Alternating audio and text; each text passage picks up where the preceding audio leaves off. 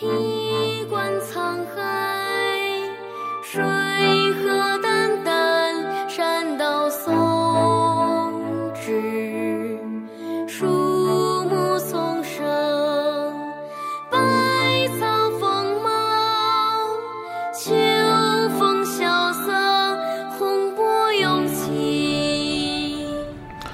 欢迎大家收听新的一期《无尽的旋律》。大家好，我是祖萌。今天非常有幸的啊，我再次请到了这个，呃，经常在这个漫改主题出现的这位嘉宾啊，就是葛腾啊啊。然后今天我和葛腾聊聊什么主题呢？因为是刚过完这个春节长假嘛，没错，这个呃不能幸免的就是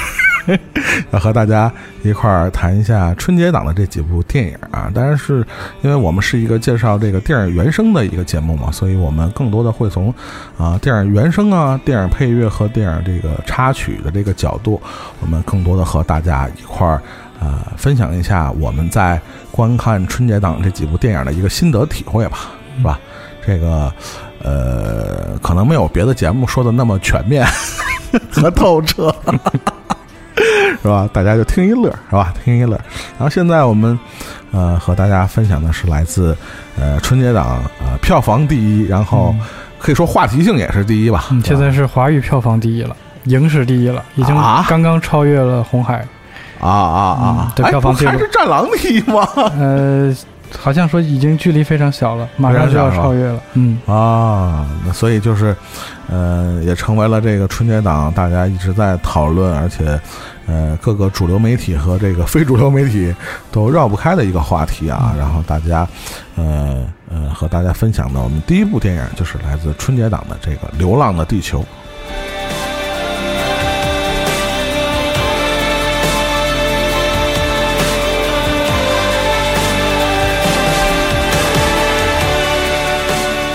开头先听到了一首歌，是来自这个，啊，刘欢老师为这个《流浪地球》做的这带着地球去流浪的这个主题音乐啊。然后这部的电影的呃整个主题音乐的这个呃制呃创呃创作者是这个阿坤老师啊。这个熟悉我们那个天堂电影院的朋友们啊，在很多年前，在这个《舌尖上的中国》呃，在大江南北最红的时候啊，我们当时呃采访过一次这个阿坤老师啊，也介绍过这个呃，因为当时这个《舌尖上的这个音乐啊，给大家留下了非常深刻的印象啊，也因为这个呃《舌尖上的中国》，让大家认识了这个国内还有这么一个年轻的，也是非常有才华的这个作曲家叫阿坤啊，而且后来他也在呃一系列的这个电影电视作品里边贡献了一些。呃，非常呃精彩的创作啊，而且这次呃也是呃在这个《流浪地球》这部可以说是。呃，很多媒体用这个划时代里程碑这样的开一山，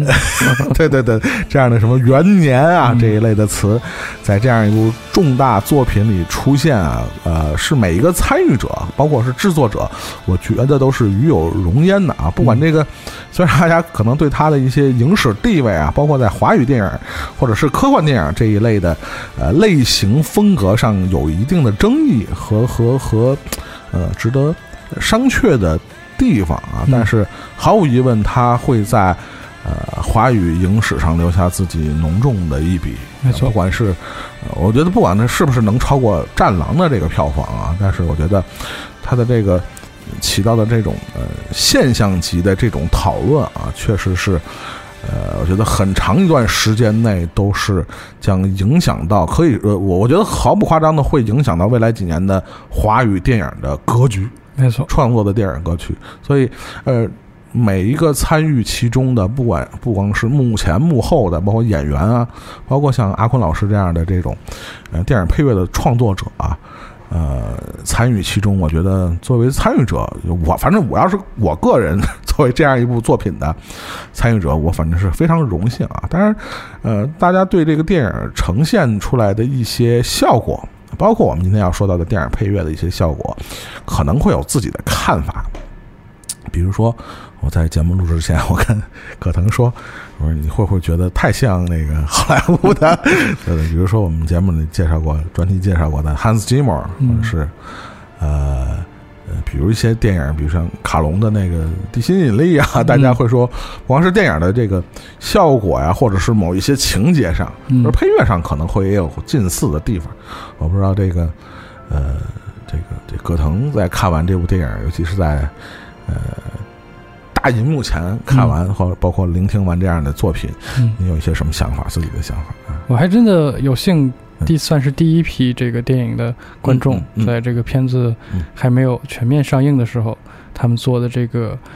呃小规模的点映嗯活动当中，在 IMAX 荧幕上看到了这个影片。嗯，呃，我那一场也是一个算是影迷场，其实大家的反馈就非常的呃相对更加热烈一些。嗯。包括最后在映后的讨论上，给我最直观在听觉上的感受，其实反而没有特别好莱坞的这个倾向。嗯嗯呃，一方面我觉得咱们要承认的一个事实就是，确实从这种大编制的嗯配乐，对于恢宏的气势的这种体现上，还有好莱坞的这种工业水平，确实还有一定的差距。这个我觉得还是创作理念和创作思路之外的，就是纯粹从技术的角度。你比如说有几场重场戏，嗯最能够点燃大家的这种情绪，嗯既是视觉高潮，又是情感高潮的。嗯那个行星发动机在被点燃的时候，嗯嗯。这边齐心协力的在嗯推这个撞针 啊，那边在啊啊，用这个扬声器喊着口号，是是是，这这几场几组人物交织在一起，最后这个呃发动机被点燃，火柱迎冲上天空的时候，嗯嗯。其实这个我就觉得在音乐的和音效的配合上，和刚才提到地无论是地心引力嗯，还是汉斯季默为诸多的这个科幻大星际穿越片。啊，对类似的啊，那，星际穿越，我觉得距离可能就更，毕竟诺兰的要求还和 一般的这个所谓传统的科幻电影还不一样。门槛比较高啊，对啊，就即使是和标准工业上的好莱坞的这些重科幻电影相比，还是嗯在这个是完成度上，我觉得还是有有一定的距离。这个我觉得在音效上的要求，其实国内观众是越来越有了。对，原来其实还可能还意识不到，只是容易被忽略。对对对但这次我看大家的反馈也好，讨论也好，逐渐有有人提了，对对对，有在聊到，嗯。甚至说你这个带着宇航服的时候这种对白的声效呀、呼吸的声音呀，嗯。好像和火星营救，嗯。好像和星际穿越还还还差着点意思。就随着大家阅片量的提高吧，是是是，其实是欣赏水平也在也在提高，水涨船高。对。对对，而与此同时，这个片子还能收获到今天影迷的这种追捧也好，嗯呃，讨论热度也好，嗯。其实真的是证明，呃，这些创作者在创作过程当中投注的这种心血，他们真的是在想办法追赶大家审美提高的这个速度，嗯嗯。而且在某些方面也确实是出乎大家的想象，比如说在这个这些，呃，大家可以看到的演员穿着的这些外骨骼呀，嗯嗯。场景的搭建呀，在极其有限的条件下吧，我觉得完成的其实是比大家想象的要要更好一些。嗯嗯这个是我特别肯定他在制作层面的努力和付出。嗯嗯。那关于这个，呃，我看这个电影上映以后啊，很多媒体啊，包括这个我们这个很多同行啊，也在讨论这个、这部电影究竟是灾难片还是科幻片的在类型上 开始纠结了。你你怎么看这个问题啊？嗯还是灾难片还是科幻片？这电影？嗯，我认为电影类型这个概念的提出肯定是从好莱坞了。对对对对，啊、在我当时学电影的时候，其实我们老师给我们讲类型片，其实就讲了一个类型片定义。就嗯首先，类型片是两个标准，是是算是两个定义，嗯观看和制作，嗯，其实是两个层面。比如咱们俩吃完饭，嗯，在商场里逛，嗯看到了一个什么什么，嗯，初恋几十几次。本能的就知道它是一个什么类型，对我们我们带着一个什么样的预期去看，其实这是一种你对类型的定义。对，在制作的时候，它就会遵循这样的模式，去嗯给你提供一个符合你预期的嗯模式的一个叙事也好，人物也好，嗯整个的这个气氛也好。所以我觉得类型从来都不是单一的，嗯，它一定是复复合的。就是没有呃纯粹意义上的百分之百的一个类型某类型，啊。对，所以无论是说这是一个套着拎那个科幻片壳子的灾难片，还是套着灾难片壳子的科幻片，科幻片我觉得都可以哎，我觉得都可以。其实并不妨碍这个片子成为一个大家追捧它的点就在于，它完成了大家的期待的同时，嗯嗯，又和你的期待不完全一样。嗯。我觉得这个作为稍微。呃，态度开放一点的观众或者影评人，这个应该是一个好事吧？对啊，仅就是完完全全的百分之百的完成你的需求。我觉得这种电影，第一它不太存在，这可能是你自己拍的电影；还有一个就是这种类型的杂糅，现在看来是一个不可逆的趋势好莱坞也一样，对对对对包括你说《星际穿越》，对它是一个纯粹的科幻电影嘛？也未必，也不是，对对对，也未必。它那 它包含的后面大抒情，对啊，大量的亲情、父女之间的感嗯情包括多维空间的这种讨论其实有点超出他之前的这个太空片的这个范畴。就是你包括，呃，就是正好不是放完假嘛，前两天正好就昨天嘛，碰着这电视台放那个《盗梦空间》啊，啊，突然就是回过头来看啊，发现就是小李带着这个蝙蝠侠剧组再拍一部这个颅内的星际穿越。啊，对现，在就是你回过头来看，你会发现啊，真多兰这片儿就是跟星际穿越好像有某种联系，你知道吗？宇宙当中的，哎，对对对对，所以就像刚才可能说这个问题，其实当今时今日啊，不光是华语电影，整个呃国际影坛，说好莱坞影坛，它实际上也不是一个呃某种单一类型电影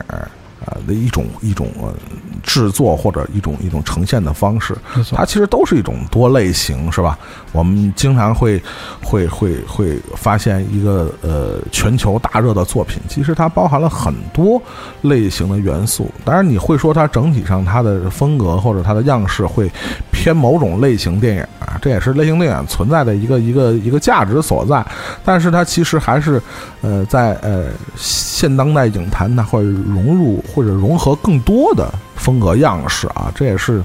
刚才葛登说的，这是大势所趋啊。我觉得。呃，就是大大家看电影嘛，就是你你欣不欣赏的问题嘛。我觉得你要是纠结它到底是是什么东西，我觉得其实也没什么必要啊确实有点像抬杠，我觉得这个就没有没有太大的意义。说它究竟非得掰扯它是科幻片还是灾难片，其实它的这个呃类型的讨论。呃，价值其实并不大，我觉得。你说嗯这你非得说它嗯不是科幻元年或者什么灾难片元年，我觉得这个就没有什么太实际的实际的意义。呃，当然我们说到这个电影的一些呃优点，或者说很多人付出了很多的大的这个心血和努力，确实我们是能看到的这块儿。虽然可能有，比如刚才说的，可能有着呃达成的效果上，或者是呃最初的构思，我们知道。所有的，我觉得可能是所有的艺术创作都有这个问题。你的最初的构思和想法和初衷，到你最后呈现出来的效果，可能会有一些大的差异。嗯但是呢，整体效果呃就像呃票房呈现出来的某种呃它的这种增长的速度是对它的一种认可。我觉得这对一个没有什么流量明星或者。说实话，你说大刘是什么 IP 吗？我觉得真的以电影市场票房来讲，它真的算不了什么大热的 IP。没错，说有多少人是为了大刘的这个名字或者大刘的原著，这个说实话，科幻迷也不能自欺欺人，是吧？对，而且科幻读者在中国的，就别说广泛群体了，就就算是在文学读者当中，都是一个小众啊，小众中的小众。对，就是当年呃，想起前一阵儿因为这个《流浪地球》大热嘛，所以大家又把这个大刘当年的原著也也也找出来了啊。我我我家肯定是有这本儿，因为我印象特别深，倒不是说对他原著的这个小说印象特别深，我对那封封面啊，啊就科幻世界那个封面印象还特别深啊。说实话，以前中国科幻小说的这个江湖地位啊，在文坛的地位，其实就像刚才可能说的，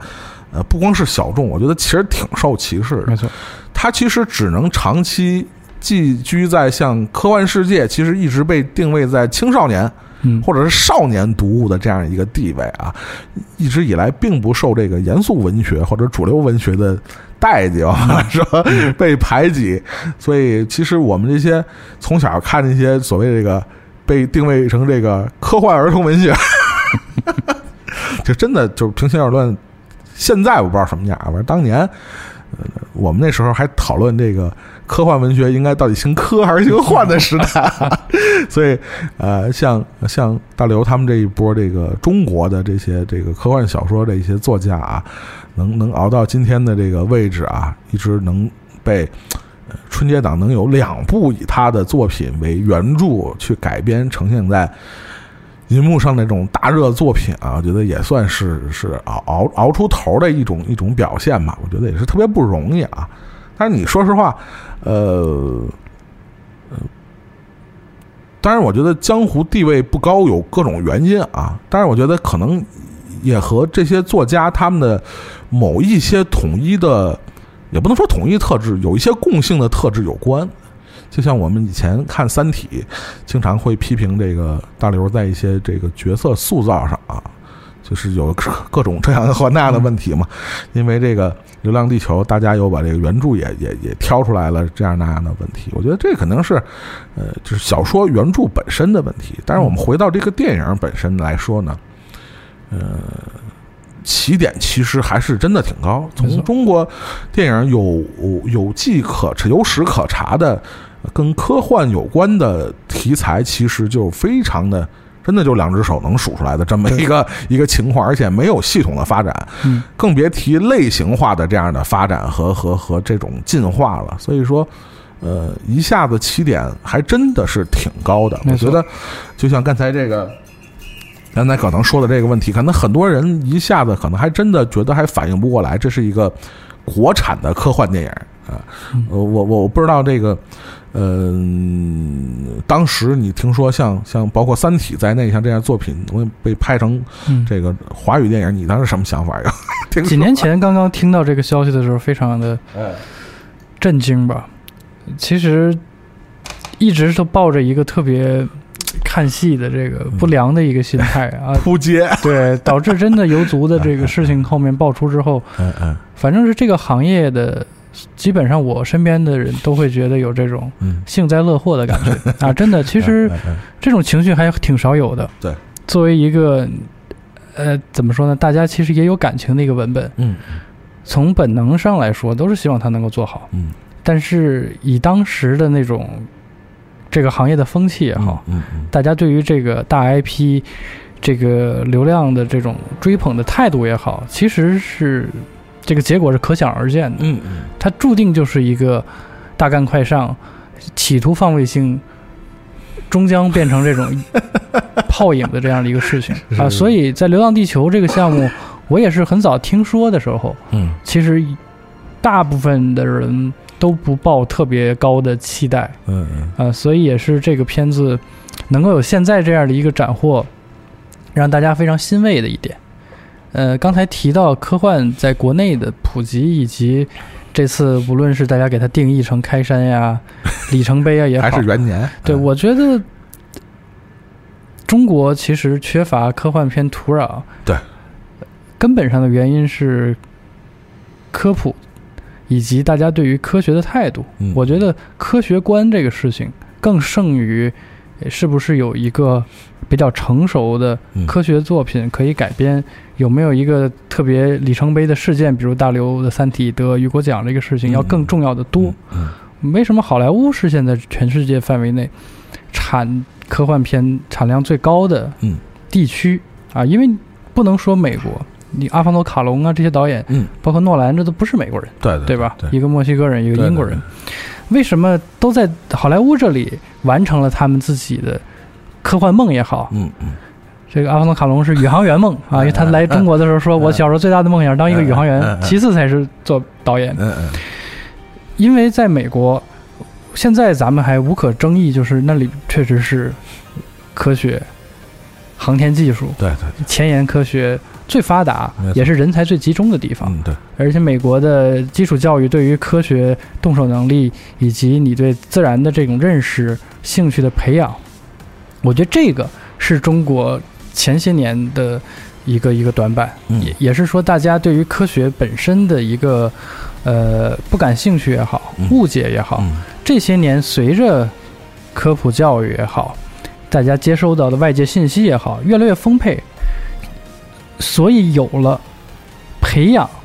能够更多的人进电影院，不再说一个科幻片国产的嗯。就会有本能排斥、皱眉的这样的一个情绪。嗯嗯我觉得不是说完全消除了，嗯。而确实是给了更多的人一个机会，也给了自己一个机会去了解一个中国制造的科幻电影。嗯包括身边的一些同行业的人也在问，就是啊，这后面有三个好莱坞现在最厉害的特效公司，嗯嗯维塔、嗯 Pixmodel 和嗯 Base，、嗯。到底他们在这个片子里做了多少？嗯。你看后面这个导演郭帆就会站出来说，我们嗯国产的部分占据了四分之三，剩下才是这几个国外的团队，嗯。非常自豪。嗯嗯。他也真的有底气去去敢承担这样的一个任务。嗯，这对于一个之前其实呃作品履历并不丰富的导演来说，他有这样的胆量，我觉得就和刚才我说的这种群众基础没错，有非常大的。这我觉得没有这个群众基础，光靠一个水电站工程师在那儿吭哧吭哧的 笔耕不辍，得了一万个奖，没用，恐怕也没有效果，没错没错，也只能是小众的咱们的自嗨而已。对对对。就刚才说到这个导演，这个郭郭帆导演的这个履历啊，确实是经常被这个，我看各个这个这个媒体啊，这个评论啊，在介绍这个郭帆导演的履历啊，就是经常 就是说这两部片子啊，确实，呃，不不是特别硬啊，嗯，特别不不是特别招硬啊讲话，但是这个呃，由这样一个呃履历不是那么显赫的导演，却拍出一部，呃，不管怎么说，我觉得我我我可以说一个形容词，就是还是挺踏实啊。我我我我是看完这个电影，我对这个电电影整体风格或者说它呈现出的效果，我这个导演还是很一个很踏实的导演，就是虽然。特别容易让人感觉是一个，就像刚才可能是用了一个词叫放卫星的这么一个项目啊，呃，包括之前疯传的在《流浪地球》呈现在大荧幕之前，疯传了很多国内的一些什么大投资啊、投入什么科幻巨制啊，是吧？这个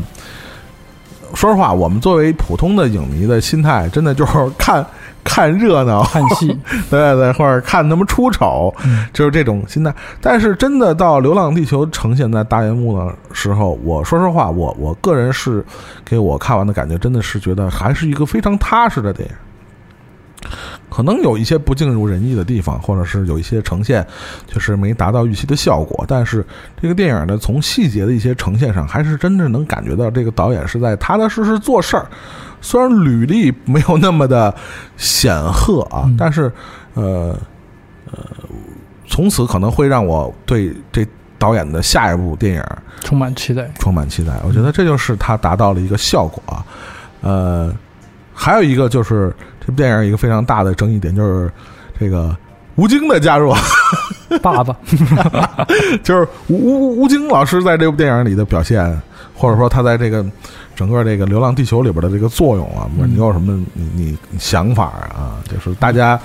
经常有评论说有吴京就打一星儿这种的啊啊啊！有种战后应激是吧？对对对对对，冷风症。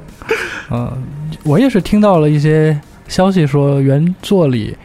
原剧本里，就是这个刘培强的戏份并不是这么多。嗯嗯嗯当然，后来见面会上，吴京也都说了，最开始说就一周，嗯后来变成了一个月一个月，然后还没说没有钱。带资进组啊，对对对，我觉得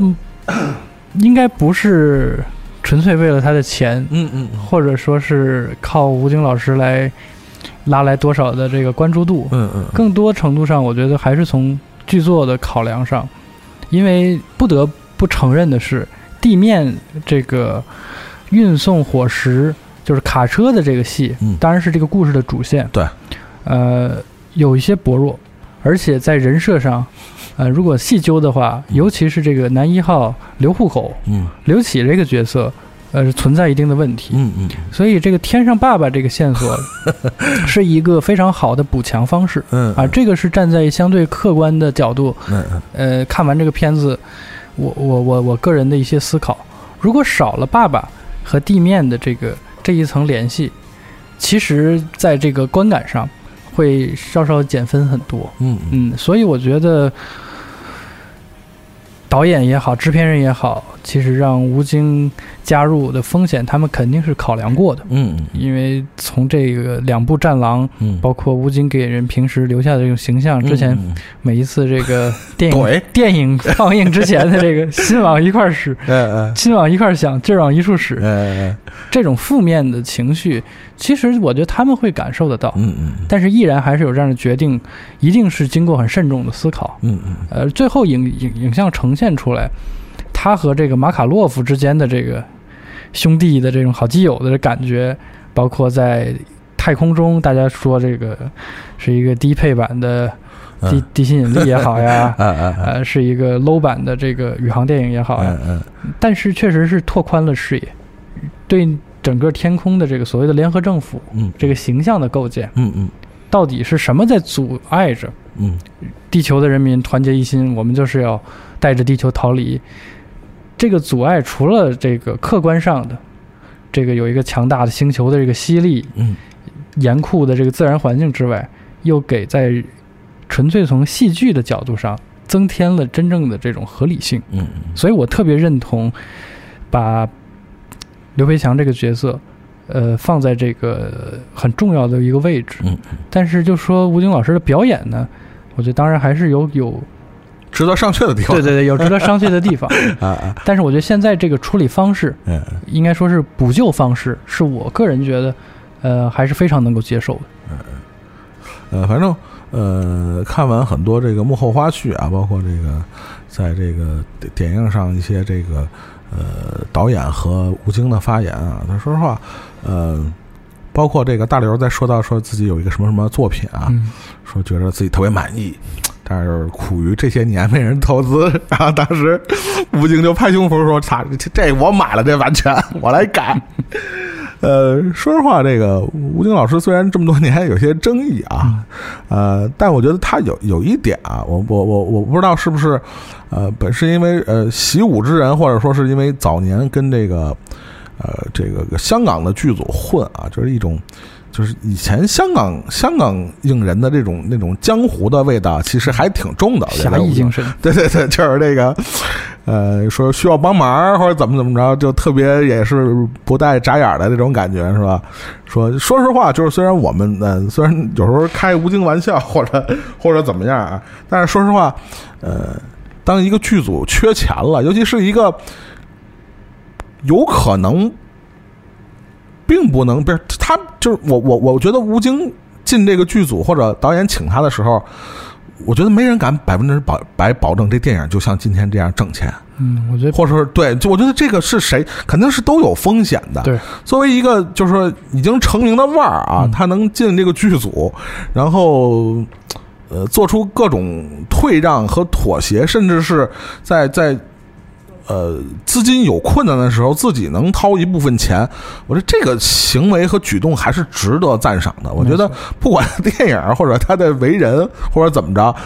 他这个行为本身，我觉得还是挺挺值得人人们叫好的。我觉得这一点我来说，我觉得反正吴京还挺仗义的感觉。对，呃，说了半天，我我觉得，呃，给我最直观的感受，呃，有时候去，呃，是听他们说这部电影好坏，其实不如你在电影院踏踏实实坐下来看这么两个小时。因为春节嘛，很多人其实都是带着家人去一起去看的电影。我带着我父母去看的，呃，我我妈其实是一个特别不太喜欢看科幻电影，因为以前只有好莱坞的电影，一说科幻电影，肯定我们去电影院看的是一个好莱坞电影，美国大片儿。对，她就他就特别抵触这个东西，因为她觉得跟跟他们生活没有关系。对，就就对他来说，科幻和玄幻是一个一个意思的，你知道吗？嗯对他来说对，都是假的。所以，但但是我去带他看那个这个呃《流浪地球》的时候，他却是我我觉得还是挺投入的，嗯还挺投入的，嗯因为就这种从来没有过的在中国电影里边的这种代入感，嗯，就是啊，说这是一一一什么亲人两行泪，是吧？这种包括啊，北京说像一个赛博朋克那样的感觉，嗯或者上海被冻成一个像冰川时代那样的感觉，这种代入感是给最普通的观众一种非常强烈的冲击。嗯其实像我们之前讨论的很多细节的东西，其实更大程度上都是一些呃小众影迷或者核心影迷才会在意的东西。对于许许多多、绝大多数的最普通的影迷，其实他们看的其实并不会从这样的角度去看，说你细节怎么样，配乐怎么样，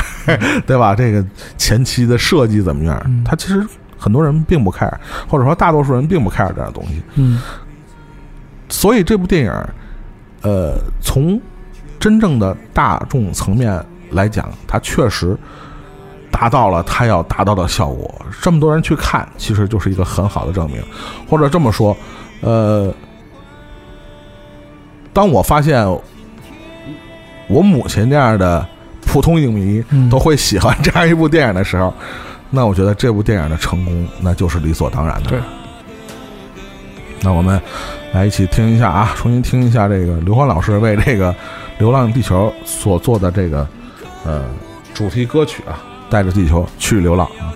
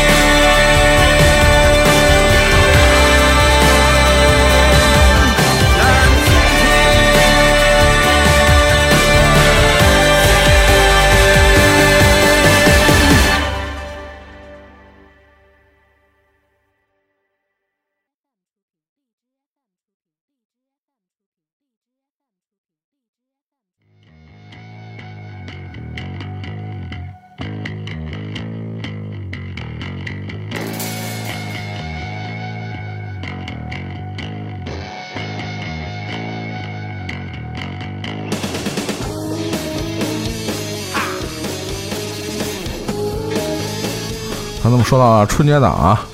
呃，现在票房一直呃在领先的是《流浪地球》啊，排在第二的，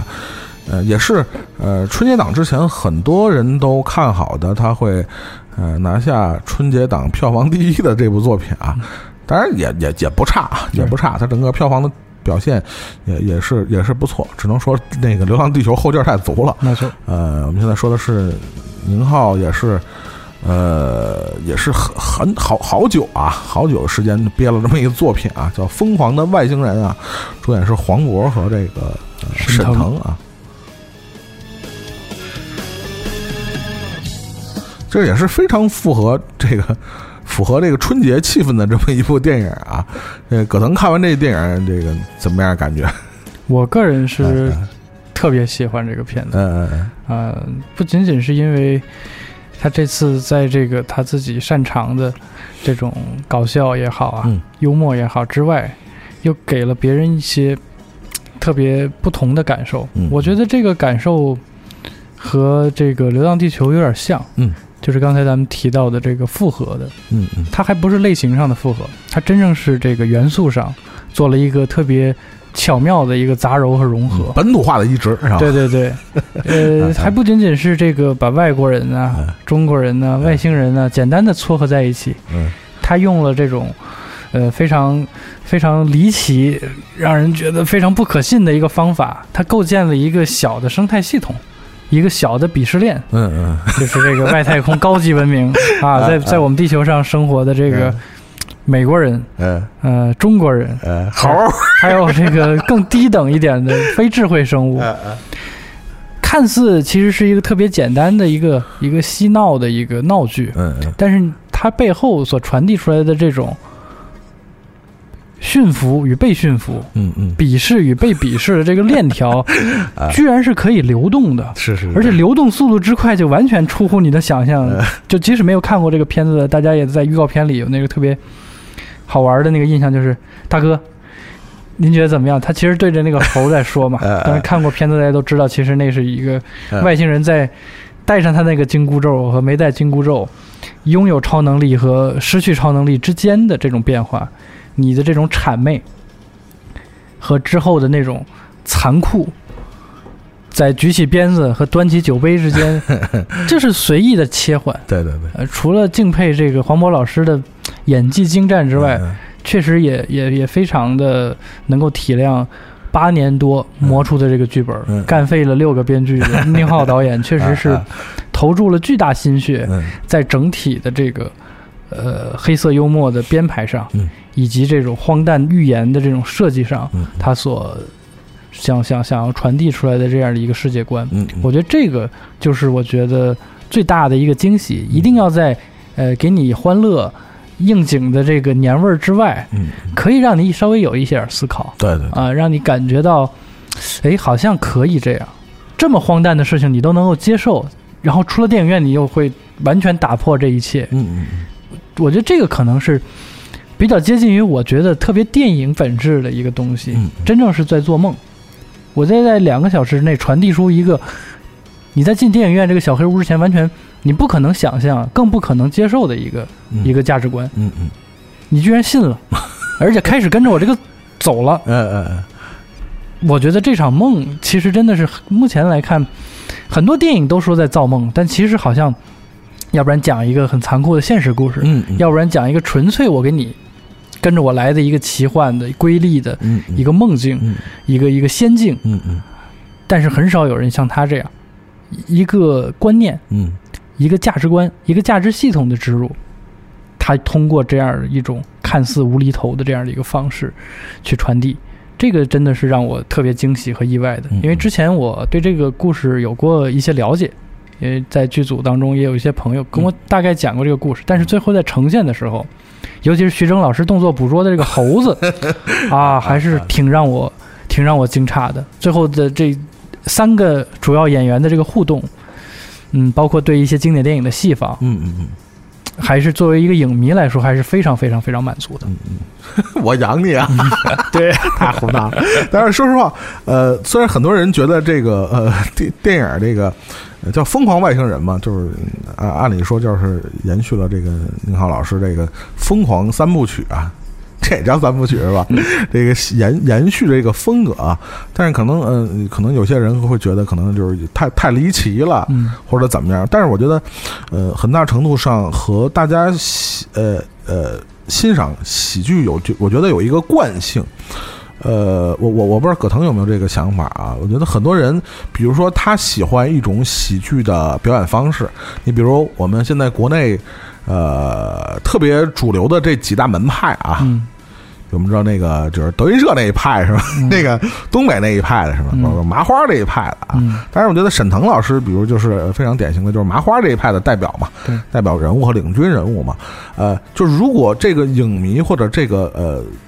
欣赏电影的这个呃呃观赏者，对这一种幽默的呈现方式，如果他有一种本能的抵触和喜欢，其实他就很难客观的去评价一部以喜剧为主的电影。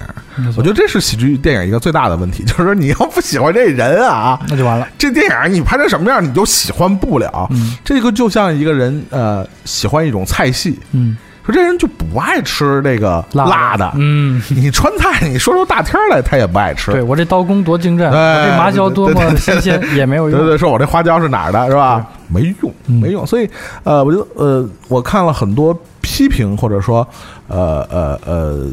有就是《疯狂外星人》对他有争议的地方，嗯我觉得归根结底都能归到这个对 对沈腾没有好感？对表演方式的这种这种个人的这种好恶上。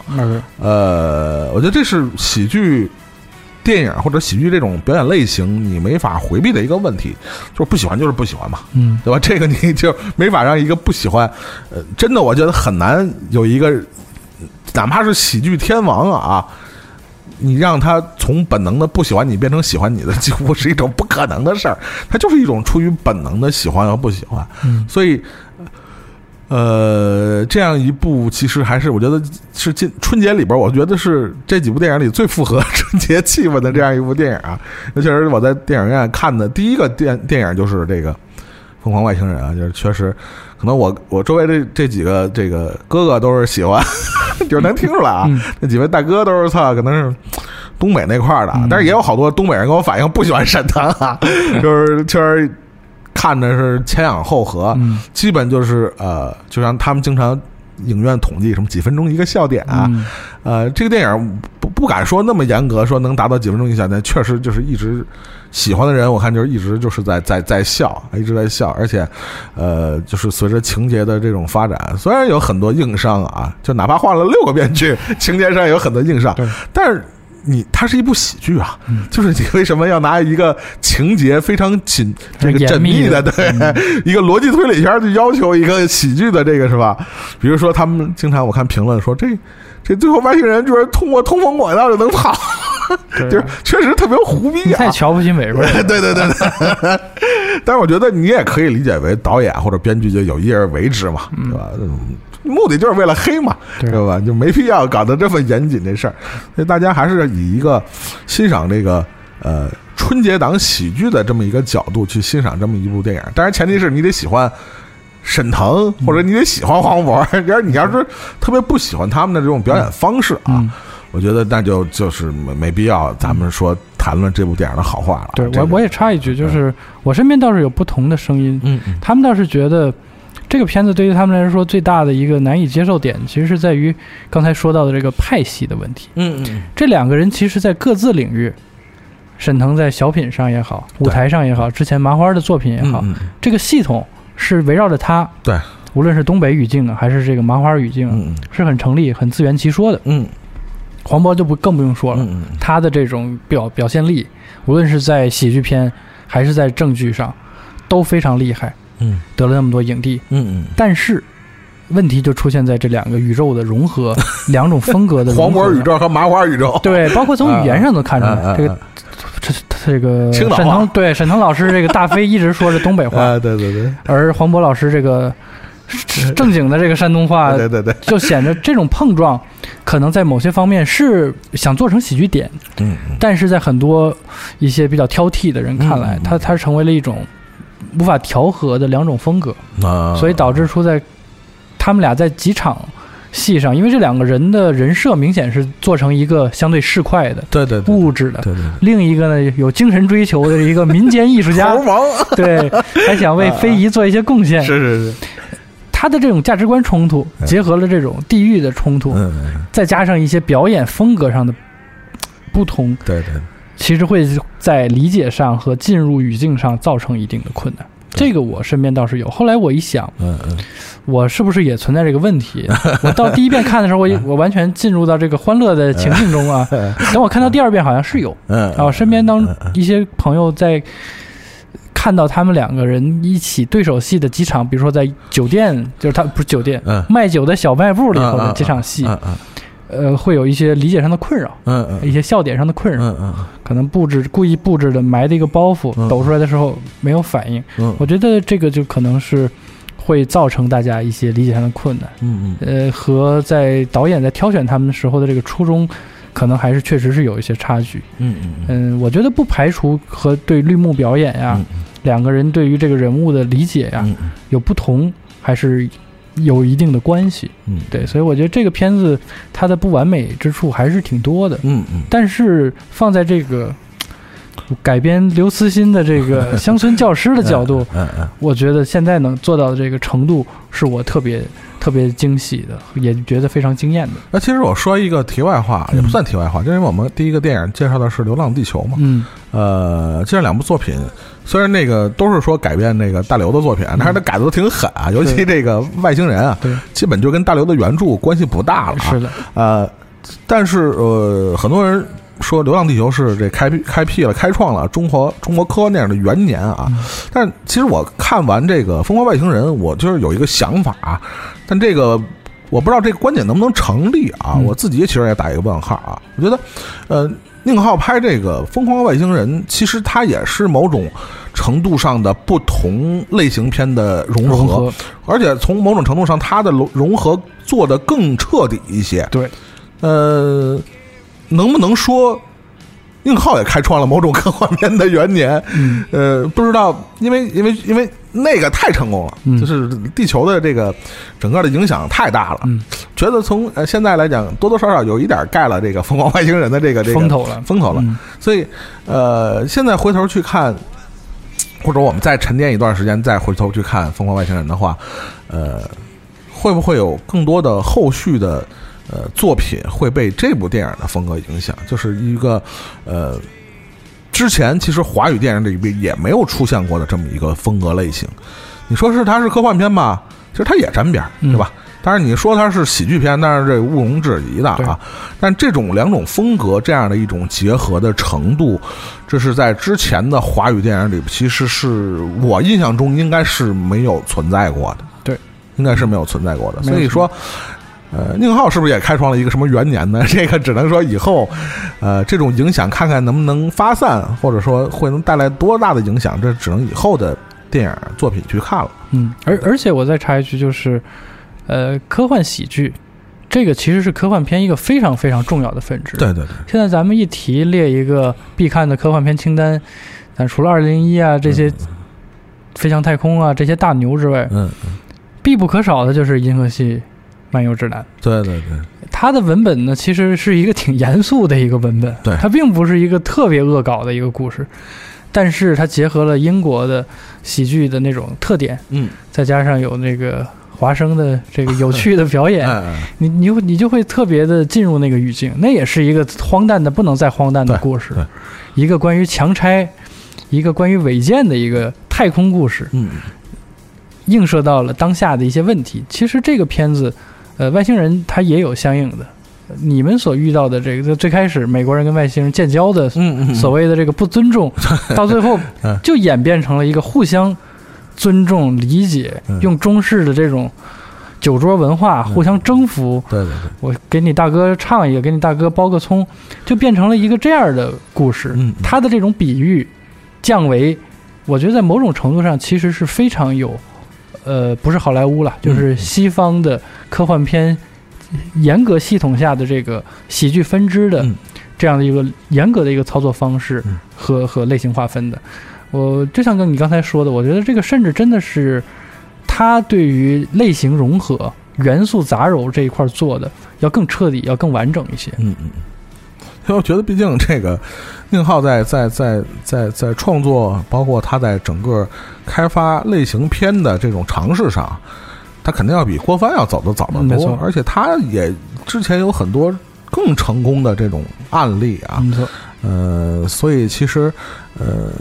你如果单从类型片的杂糅和融合上来讲，它确实要比要比《流浪地球》还成功。严格来讲，当然这个呃票房又是另外一回事了，对吧？就是另外一回事。所以，呃，我们说回到这个电影的配乐啊，这个我们刚才也听到了大量的我们这个。背景音乐用的是这个电影里的这个由这个找的梁龙嘛，二手玫瑰的梁龙去去去做的一个大量的。我们明知道二手玫瑰本身就是一个非常杂的一个一个一个一个乐队啊，嗯将这个西方的摇滚乐和这个东北二人转和各种的呃地方的这种曲艺形式啊，作为一种嫁接啊，所以非常合适，而且。呃，我们刚才听到的很多的作品桥段里边，还居然还冒出了一些，呃，我我我我。就是听两遍会听出一点昆汀的这个感觉，就是那种你知道，就是老式的 B 级片的那种、嗯那种味道、啊、的感觉。对对对对对，所以我觉得，呃，音乐也成为了这个这个电影的一个《疯狂外星人》的一个一个亮点之一，尤其嗯。就是那个那哥们儿那外星人跑了，然后那个沈腾和后面俩人骑车 追追，然后就是那个外星人自己在那蹬那车，就是嗯。你就是小孩儿，你记得就是骑那二八腿那车。那块确实，那个现场的很多这个朋友们乐的也就不行啊，尤其配上这个呃，我们现在要听到这个音乐啊，就是这个《疯狂外星人》的这个主题音乐啊，确实也是掀起了这个电影的一个小的高潮啊。那我们现在听一下这个主题音乐啊，也是非常具有魔性的 一首歌啊。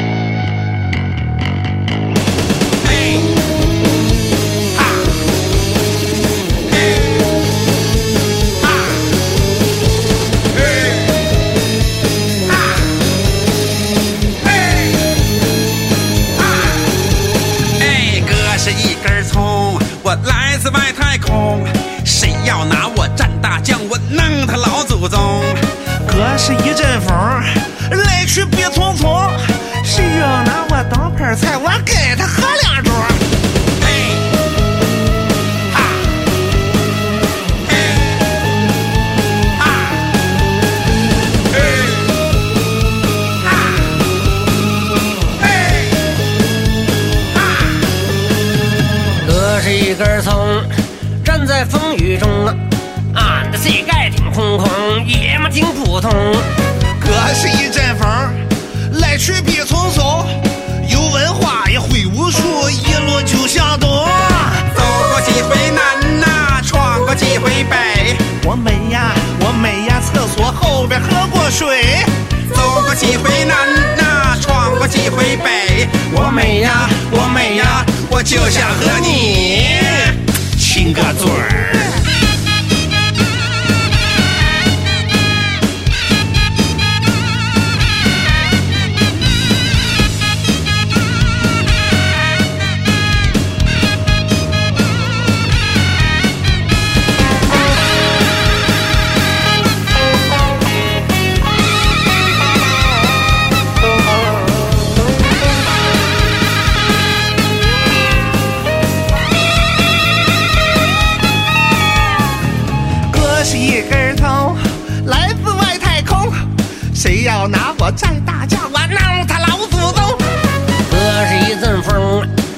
去必匆匆。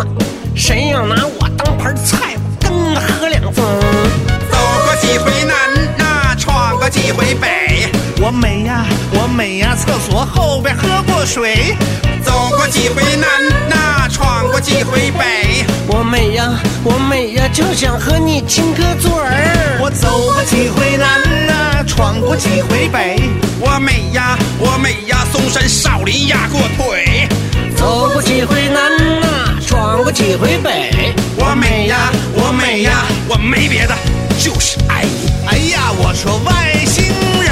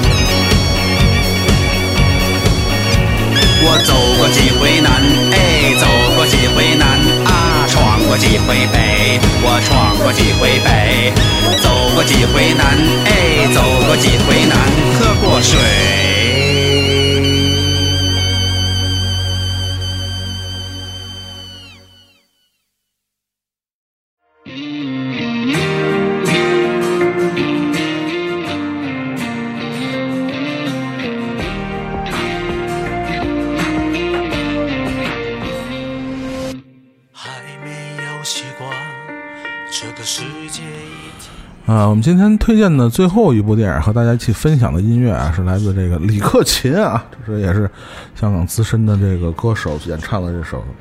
嗯，叫《混乱》啊，这歌啊，也是呃春节档一部啊，本来想在乱中取胜的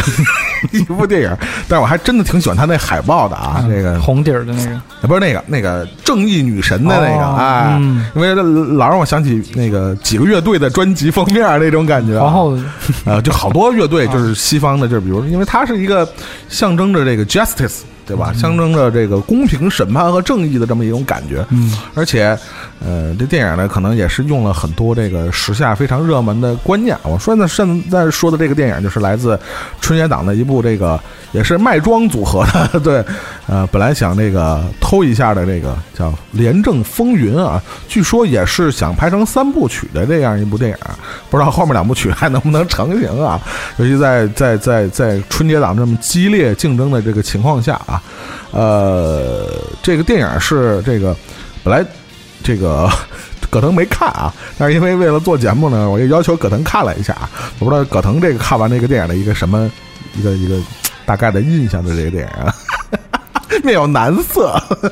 在看之前其实就已经听到了这个嗯各方的介绍，不是太良。对对对和警告啊，说一定要小心睡着。呃，但我我插一句啊，好像之前很多呃反反反映啊，说本来想把这部电影像作为当当初无双啊，嗯无双等于是算是当时的一个黑马，不管是票房还是口碑上啊。嗯本来大家对这个就是这种港片的模式，其实已经觉得就是就还好了，期待值不高了。期待值不高，尤其都是一些 老面孔啊，嗯老的一些创作班底啊。但是因为无双之前取得了一张非常大的成功啊，嗯包括今年在这个金像奖上有很多提名啊。呃，麦庄还想复制这种无双的这种模式呃辉煌的这个这种模式，但显然得到的效果不是特别好。对，嗯，但是我平心而论，这个比预期要高一点点，哇，咱预期是有多低呀、就是已经打好了预防针啊？嘛。啊在你的劝告之下，啊，是是是，我是觉得这个片子其实和呃无双的操作思路它正好相反。嗯嗯嗯。无双那个是基于一个个人的，嗯，当然就不多说无双了啊。嗯，它其实更走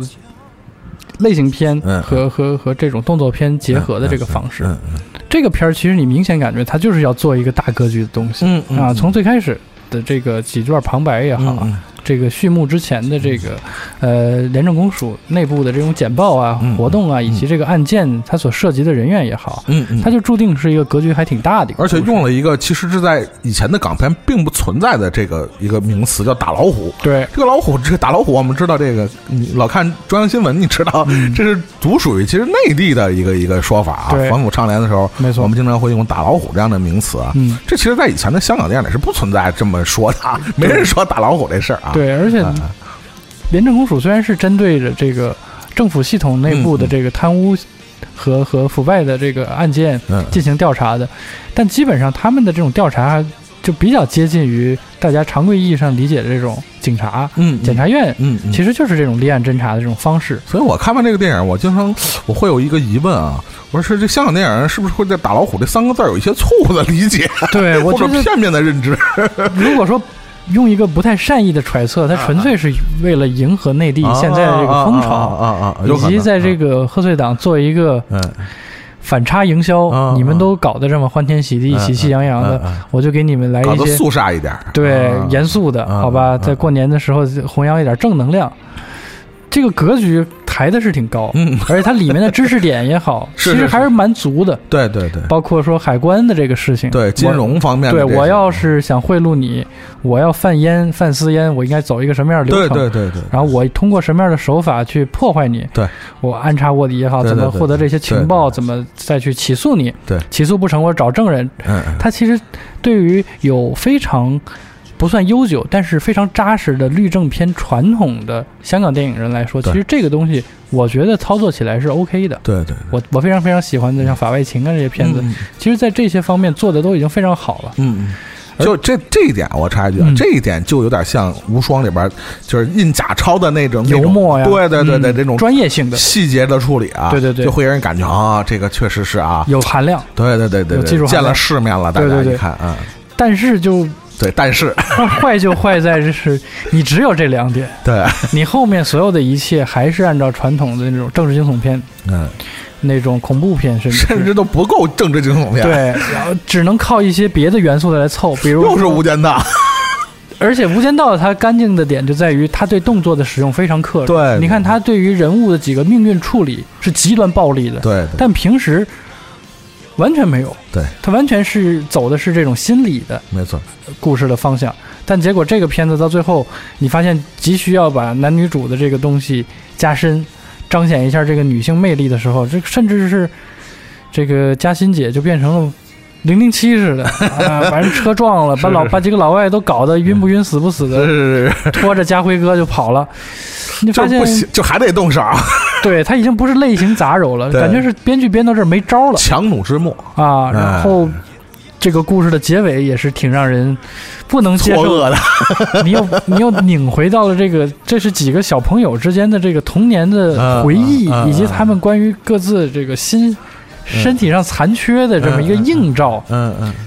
给家辉一个那样的结局，在我看来是是突破类型边界，它不是类型杂糅，嗯嗯是一个我在。无话可讲的时候的一个话外音，嗯我必须得求请请求场外援助了。嗯嗯，呃，所以导致的是非常混乱。最后，你想让观众不睡着的方式就是吓唬我，我是不能够，虽然我没有睡着，但是我是不太能够接受这种闹钟的方式。对对对对。就是说，刚才我们说到的一个问题，你既然引用了这么一个大的一种观念，所谓打老虎，我们当然知道打老虎大概是一个一个什么量级的一个，呃，在政坛才能称为大老虎，而且它这个电影的情节的发展也是像在这个方向，像在这个道路上在引，嗯，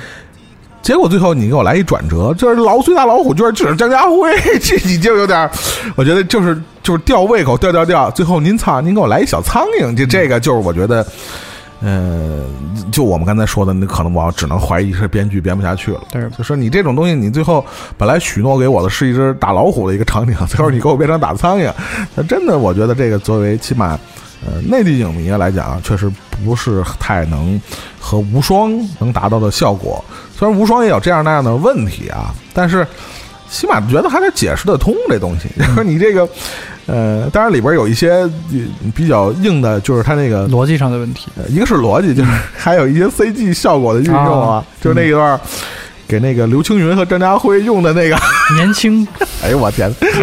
就是看在当时这个我旁边的这些，反正这几几几个这个大哥大姐，反正就非常尴尬，非常尴尬的。这这，我就是戴着一个人皮面具在那儿演，我真的这个这一段就我不知道这个特效出于一个什么考虑，对吧？我觉得之前的港片也用过，就是比如说他用一个年轻演员，对。你说下名嘛，大家理解程度不至于那么低嘛？就说 不让本本人演，我们就不知道这是那个人。我觉得这有点太低估了这个影迷的这个欣赏水平了。我觉得，而且而且你的特技还不过关，对吧？你要过关也行了，是吧？